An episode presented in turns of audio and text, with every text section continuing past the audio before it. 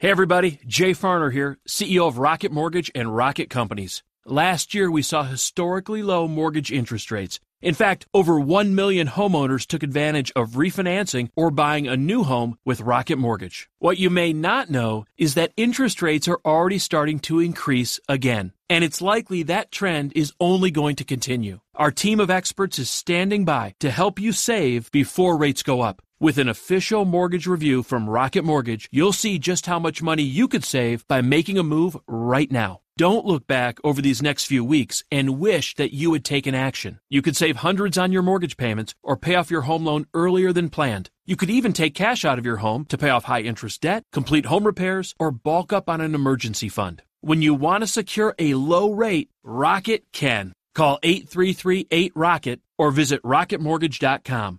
Rocket. Call for cost information and conditions. Equal housing lender licensed in all 50 states and MLS MLSConsumerAccess.org number 3030. Let's begin now. So I came across this clip the other day. It's of my then three year old son Thatcher explaining the Easter story. Jesus died on the cross for our sin. He got in the cave. He was in there three minutes. No, no, he was in there three days. And he rose again. He went into the cave and rose again. Ah, I love it.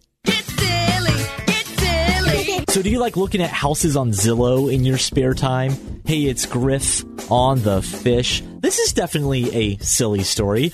A guy in England was doing exactly that, looking at real estate online. Specifically, he was looking at his neighbor's house, which was for sale, and he noticed that his own cat was pictured in the neighbor's real estate photos online. The cat had a double life. you can't trust those cats. So, isn't it awesome when people get to share their faith on a big stage? Hey, it's Griff on the fish. Did you see that fish artists Ellie Holcomb and Amy Grant were on the Today Show last week? They were sharing about a new project they're working on, and they essentially got to share the gospel message. You look all the way back in this ancient story that's written in the Bible, and you have this story of Jesus right after he's risen from the dead, appearing first to Mary Magdalene and saying, Go and speak of what you've seen. Could you use a laugh on this Easter Sunday? How about an Easter themed dad joke? Why shouldn't you tell an Easter egg a good joke? It might crack up.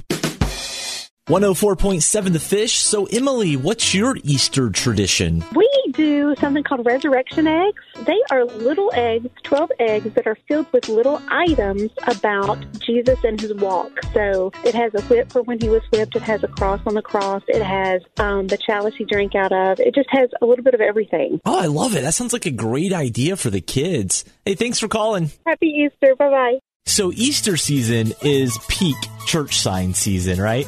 Hey, I'm Griff on the fish, and I love sharing church signs with you.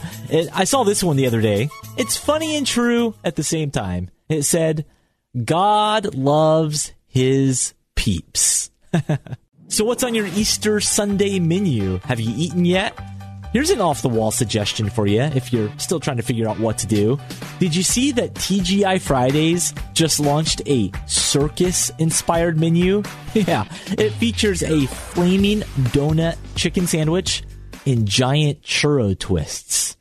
Not exactly a traditional Easter meal, but uh, it does sound interesting. So, time for me to head home and maybe do another Easter egg hunt with the kids in the backyard. But before I go, I'll leave you with a good word. I came across this from a pastor on Twitter. He said, God is the kind of guy that you'd want to have over to your house. Isn't that an encouraging thought, especially on this Easter Sunday?